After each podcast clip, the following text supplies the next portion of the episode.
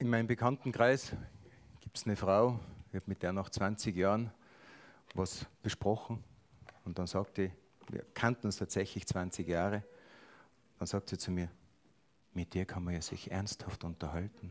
Und ich war so, ja, warum nicht? Also mir wäre das vorher nicht aufgefallen, dass es nicht gehen würde, aber anscheinend äh, haben da manche Mühe damit. Ähm, Lieblingsfigürchen aus dem Alten Testament. Keine Ahnung, äh, wie ihr Bibel liest oder was ihr in der Bibel liest. Äh, ich liebe es einfach in der Bibel zu lesen, Altes und Neues Testament durch, durchgehend oder unterschiedlich, wie auch immer. Ähm, und wenn man im Alten Testament liest, kommt man unweigerlich bei den Geschlechts Geschlechtsregistern vorbei. Und da zeugte dieser jenen und jeder zeugte diesen und der zeugte jenen und der hat den gezeugt und dann fallst du schon fast vom Tisch runter, weil da ist eine ganze Serie, wo sie herumzeugen und immer schon irgendwelche Namen dazu und du denkst da, was machen die da eigentlich? Warum schreibt er, wie, wie spannend kann das sein? Ähm, aber wenn man dann weiterliest, dann liest man sogar Timon, also mein Sohn heißt der Timon, man liest Tobias, also Gernot liest man nur in der Libelungensage und das macht auch nicht viel her. Also mein Name kommt biblisch nicht wirklich vor. Michael geht sich hinaus, Jessica, Desiree. Also, aber Timon und Tobias kommen in der Bibel vor. Man muss nur lesen und man muss sich aufschreiben oder unterstreichen, dann passt das schon. Eine Figur oder Figürchen, was mir in der Bibel im Alten Testament richtig gut gefällt, äh, ist Mephibosheth. Und jetzt so, me wer? Mephibosheth. Ähm, übrigens für einen Übersetzer, wenn ich zu schnell reden sollte, dazu dialektmäßig einfach kurz, dann werde ich mich bemühen, das nochmal rückwärts zu spielen. Ähm, Mephibosheth oder Mephi, der, der, Name ist mir zu lang. Also Mephi, Mephibosheth, Mephi, ähm, ist so ein richtig nicer Name im Alten Testament und äh, kommt ein paar Mal vor, aber man muss ein bisschen den Text durchgehend lesen im ersten und zweiten Samuel, dass man merkt, wer ist die Person, was macht die Person, was erlebt diese Person. Und das ist das, was ich in meiner Bibelschule gelernt habe. Äh, wir mussten, also wir durften, in meiner Bibelschule mussten wir fünfmal in neun Monaten fünfmal die Bibel lesen, einmal abschreiben, teilweise auswendig lernen und wir mussten immer die Überschriften streichen. Weil die Überschriften sind eine Zusammenfassung vom, vom Herausgeber, so haben wir das gelernt. Und wie gesagt, es gibt ja Leute, die schaffen es über Überschriften zu predigen, aber das ist dann ein anderes Thema. Ähm, und wenn man den Mephibosheth sich mal anschaut im Alten Testament, dann kann ich mich total gut damit identifizieren. Mephi ähm, ist jemand, der eigentlich sehr unschuldig zu einem zum Lebensstil kommt, zum Versehen kommt, zu, zu Umständen kommt, da, wo er nichts dafür konnte. Und möglicherweise geht es dir ähnlich, du bist in einem Umstand, du hast Umstände um dich herum, wo du da stehst und denkst, da, und jetzt? Warum ich? Und da kommt nicht die Stimme von oben sagt, warum nicht, sondern es ist einfach die Frage, warum nicht? Ähm, oder warum ich? Die Geschichte beginnt aber vorher schon mit David und Jonathan. Und da muss man, wenn man den Mephi verstehen will, muss man vorher wissen, um was es geht. Und zwar, ihr kennt ja die Geschichte vom Saul. Saul war, einer der, war der erste König, er wurde gesalbt, hat ein paar Sachen angestellt und eigentlich wurde ihm das Königreich dann weggenommen und parallel zu, seinem König, zu seiner Regentschaft wurde schon der David gesalbt. Und jetzt war da Saul, der Gesalbte, der es verbockt hat. Es war David, der Gesalbte, der gerade am Aufstieg war und dazwischen gab es den Jonathan. Jonathan, der Sohn von Saul und der Vater von Mephibosheth. Also vielleicht kennt sich jetzt schon, vielleicht, jetzt kommt es vielleicht schon ein bisschen zusammen, ah, der, der Mephi, der Mephi war das. Und es war relativ schwierig, weil der David war schon gesalbt und diente am Haus, im Haus des Saul und war so sein Angestellter, so Chef Angestellter, so in die Richtung. Und äh, David hat gehauft, bring, bring. Ich, ich, kann mir das nicht vorstellen, wie das geht. Ich immer, mein, mein, Kopfkino, der sitzt so da und so ein bring, bring. Und dann der Saul voll verärgert, schmeißt einen Speer nach, ihn, nach ihm. Er muss abhauen, er muss flüchten. Ich weiß nicht, welcher Angestellte oder Chef euch schon mal einen Speer nachgeschmissen hat. Also im Alten Testament war das vielleicht noch ein bisschen anders. Ähm, David konnte fliehen und Jonathan, trifft sich mit ihm. Jonathan war sein bester Freund und das muss man sich auch vorstellen. Vom gesalbten König, der Sohn ist der beste Freund vom neuen König, der ihm voraussichtlich und vermutlich das Erbe wegnimmt. Und das muss man sich mal so im Kopf so rekapitulieren und hin und her schicken. Dann denkt man sich, oh, das ist gar nicht so einfach für den Jonathan, eine Freundschaft zum, zum David zu haben, weil das ist ja der, der ihm eigentlich sein Erbe wegnimmt, der ihm eigentlich alles äh, kaputt macht. Und trotzdem pflegen sie eine Freundschaft. Und der Jonathan sagt zum David, David, mein Vater will dich töten, will dich umbringen. Und er verrät seinen Vater eigentlich dem David gegenüber und David kann fliehen und flüchten. Und was der Jonathan auch weiß, und das ist in den damaligen Zeiten so gewesen, wenn ein König, ein neuer König kam, was ist mit dem Alten passiert? Sipsab, Rübe ab. Ist so. Ist in den heutigen Diktaturen so. Wenn Diktaturen gestürzt werden, kommen die neuen Diktatoren, bringen die anderen um. Damit gibt es keine Rebellion, alles ist erledigt und, und, gelöst. Und damals war das ja nicht anders. Und Jonathan wusste, wenn der David König wird, dann schaut es um ihn, seine Familie, sein Elternhaus nicht gut bestellt aus. Und sie machen sich, sie schwören sich was gegenseitig, dass sie aufeinander achten und aufpassen, dass der Jonathan dem David zur Flucht verhilft und der Jonathan ringt dem David den Schwur ab, sich um seine Familie zu kümmern. Und eigentlich wäre es ja viel besser gewesen, wenn der, der Jonathan den David zu einer Falle gelockt hätte, weil der, der, David hat ihm ja vertraut, sie haben sich getroffen und hätte ihn eigentlich in eine Falle locken können und umgekehrt Sipsab, Rübe ab. Beim, beim David. Dann wäre die Sache erledigt gewesen und Jonathan hätte das Erbe antreten können, wie auch immer. Aber Jonathan war, war, war so, er stand zu seinem Wort, er hat dem David zur Flucht verholfen und es kam, wie es kommen musste, es kam zum, zum Krieg und zum Hin und Her und Saul und Jonathan sterben. In dieser ganzen Situation gibt es einen Sohn, der heißt Mephi, er war circa, ist, glaube ich, so steht es drin, circa fünf Jahre alt. Wir, wir reden übrigens äh, geschichtemäßig vom 1. Samuel 20, 12 bis 17, von der Geschichte vom ähm, Jonathan und vom, vom, vom David. Und dann geht es weiter in 2. Samuel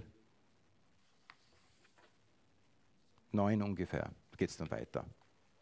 Auf jeden Fall, der, der Mephi wird von seiner Amme getragen, sie stolpert stürzt, lässt den Mephi fallen, er bricht sich beide Beine und ist von, fort, von nun an gelähmt. Tragische Sache, er kann nichts dafür. Also es geschieht um ihn herum. Sein Vater ist, ist ein guter Mann, der Großvater war Pfeifen. Ähm, er hat eine Amme, die, die, die, flüchtet und stolpert und er ist jetzt behindert äh, und muss irgendwo fernab leben und sein Großonkel, nicht Verwandter, Nennonkel, wenn man es bei uns sagt, äh, wird plötzlich König und nichts passiert. Ähm, dann kommt was, was interessant ist. David erinnert sich, da war doch irgendwas, da war, da war, da war was. Der David, so, da war was, da, da war noch die, der Ding, der, der, der Jonathan, da, da war einer. Und er erinnert sich dran, da war der Jonathan. Und ich habe ihm versprochen, dem Jonathan, dass ich mich um seine Familie kümmern werde. Und dann lasst er nachforschen. Gibt es aus der Sippe Jonathans noch Verwandte? Und dann über Handy, WhatsApp, Klingel, also über die Buschtrommel der israelischen, jüdischen Gemeinde, Gemeinschaft, kommen sie drauf. Der Mephi. Der Mephi ist ein Überlebender. Da gibt es einen. Und Mephi hat eigentlich, wenn man so, so das durchliest, eigentlich relativ ein gutes Leben gehabt. Er war zwar behindert, was in der Kultur eher ein bisschen schwierig gewesen ist, aber er war deswegen behindert, er war nicht selber schuld, das war jemand anderer schuld. Ähm, aber Mephi lebt ganz gut und dann sucht David und lässt suchen nach dem Mephi und lässt ihn an den Königshof bringen. Und immer, das muss man sich vorstellen. Du weißt, dass der, der dich jetzt holt, deine Eltern, Großeltern, Verwandtschaft vom Saul umgebracht hat und jetzt lässt der nach dir suchen. Es muss richtig spannend gewesen sein. Und da, glaube ich, war die Buschtrommel schon etwas anders, aber davonlaufen kann er nicht, er war ja behindert, also dumm gelaufen. Ähm, und er lässt ihn holen. Und er kommt an, an das Haus von David und David aus nichts heraus und überraschend stellt aufgrund seines Versprechens, seines, seines Vaters gegenüber, sein gesamtes Erbe wieder her. Er bekommt alles zurück. Felder, Äcker, Tiere, Fruchtgenuss, Ländereien. Er bekommt alles zurück. Einfach so. Ist ja eigentlich unglaublich. Und dann kommt was, was richtig spannend ist. Obwohl er, der David, dem Mephi, alles gibt, was seinem Vater und seinem Großvater gehörte, macht er dann ganz, ganz, ganz was Spezielles. Und da kriege ich eigentlich immer so Gänsehaut. Ich denke mir, wow. Er sagt zu ihm, ich möchte, dass du an meinem Tisch isst, jeden Tag mit mir zusammen. Das sagt er ihm. Und dann wirft sich der Mephi hin und sagt, was willst du mit mir, dem, einem armen, gebrochenen Hund? Der Mephi will, will das gar nicht annehmen. Da ist ja irrsinnige Spannung drinnen, dass der Mephi eigentlich komplett überfordert ist mit dem, was ihm der David anbietet. Ah, dass er die Ländereien kriegt, ja, das steht ihm ja zu. Aber der, mit dem ganzen Drumherum kann er gut umgehen. Aber der Punkt, dass der David sagt, ich will, dass du mit mir jeden Tag an meinem Tisch sitzt, bei jeder Mahlzeit, du sollst mit mir Gemeinschaft haben, das ist eigentlich unglaublich. Warum, warum begeistert mich das so? Was hat Jesus gemacht? Was hat Jesus gemacht? Jesus hat uns unverdient alles zurückgegeben, was wir durch Adam und Eva verloren haben. Ganz unverdient. Und wisst ihr, was das ganz grenzgeniale ist? Niemand von uns muss das annehmen. Wir können sagen, Jesus, Servus. Das Angebot Jesu, Jesus steht so da und sagt, ich gebe dir alles zurück und sogar noch mehr. Ich möchte mit dir die Ewigkeit verbringen. Steht Jesus steht so da mit offenen Armen. Und dann gibt es Leute, die sagen, du kannst mir mal. Das ist ja jeden seine persönliche Entscheidung. Mephi hätte das nicht annehmen müssen. In Mephi ist im Ganzen und Großen und Ganzen ist in Mephi gut gegangen. Der hat irgendwo gelebt, ein bisschen außerhalb von Jerusalem, er hat dort gelebt, dem ist gut gegangen, der brauchte den David nicht. David lässt nach ihm suchen. Viele Leute von uns, wir kennen ganz viele, die, die, die brauchen den Glauben nicht, die brauchen Jesus nicht, denen geht es gut. Aber Jesus sucht nach ihnen und geht ihnen nach und sagt, ich möchte das wiederherstellen, was dir geraubt wurde. Und was ist uns denn geraubt worden? Uns ist das Paradies geraubt worden. Ich bin auch so eine, ich denke mir, was kann ich denn dafür, dass die Eva den Adam verführt, die den blöden Fruchtdings da essen, also Fruchtzwerg oder Apfel oder Banane oder Kiwi, ist mir doch wurscht. Und was kann jetzt ich dafür, dass ich den Scheiß ausbauen muss von denen?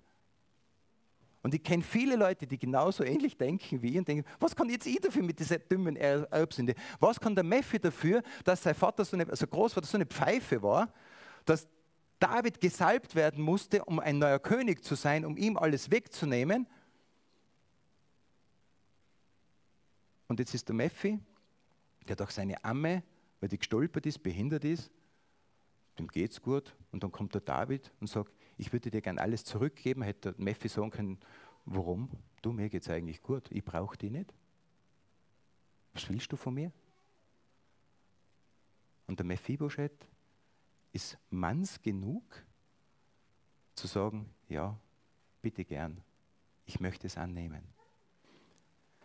Und das ist eine Geschichte, die mich deswegen so berührt, weil man denkt, ja, diese unverdiente Gnade, wir verstehen das manchmal nicht ganz. Aber wenn man im Alten Testament Geschichten liest, wie Gott mit Menschen Geschichte schreibt, dann können wir vielleicht ein bisschen annehmen, wie er es mit uns meint und was er eigentlich vorhat mit uns. Und das Coole an der ganzen Geschichte, was mich noch so fasziniert, damals ist immer nichts wie bei uns, laut Knicke, zu Tisch gesessen, Bücher unterm Arm, Stock im, also egal, ähm, und dann so schön mit Messer und Gabel essen und die sind jetzt zu Tische gelegen. Und wenn du als verkrüppelte Person zu Tische liegst und zudeckst und neben können, dann fällt es nicht auf, nicht einmal auf, dass der verkrüppelt war. Das ist eigentlich sensationell, wie Gott das eigentlich macht, dass er unsere Gebrochenheit, Zerbrochenheit zugedeckt wird repariert wird, dass es unsichtbar ist für andere. Und das ist das, was für mich so, so, so herrlich und so, so faszinierend ist. Und Mephi, wie gesagt, Mephi hätte alles ablehnen können. Da war kein Zwang da, das anzunehmen. Er war ein begnadeter oder begnadigter Überlebender aus einer Sippe, die eigentlich vernichtet worden ist. Aber David in seiner Großzügigkeit gibt ihm alles zurück. Gott in seiner Großzügigkeit gibt uns alles zurück. Er gibt uns die Gnade, das Paradies zu erben.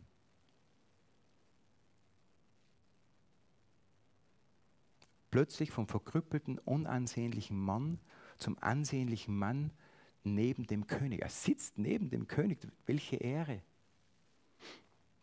Und jetzt konnte er plötzlich ein eigenes, er hat Angestellte gehabt, er konnte ein eigenes Leben führen ohne fremde Hilfe, in einer riesigen Großzügigkeit. Und alles um ihn herum wurde gemacht.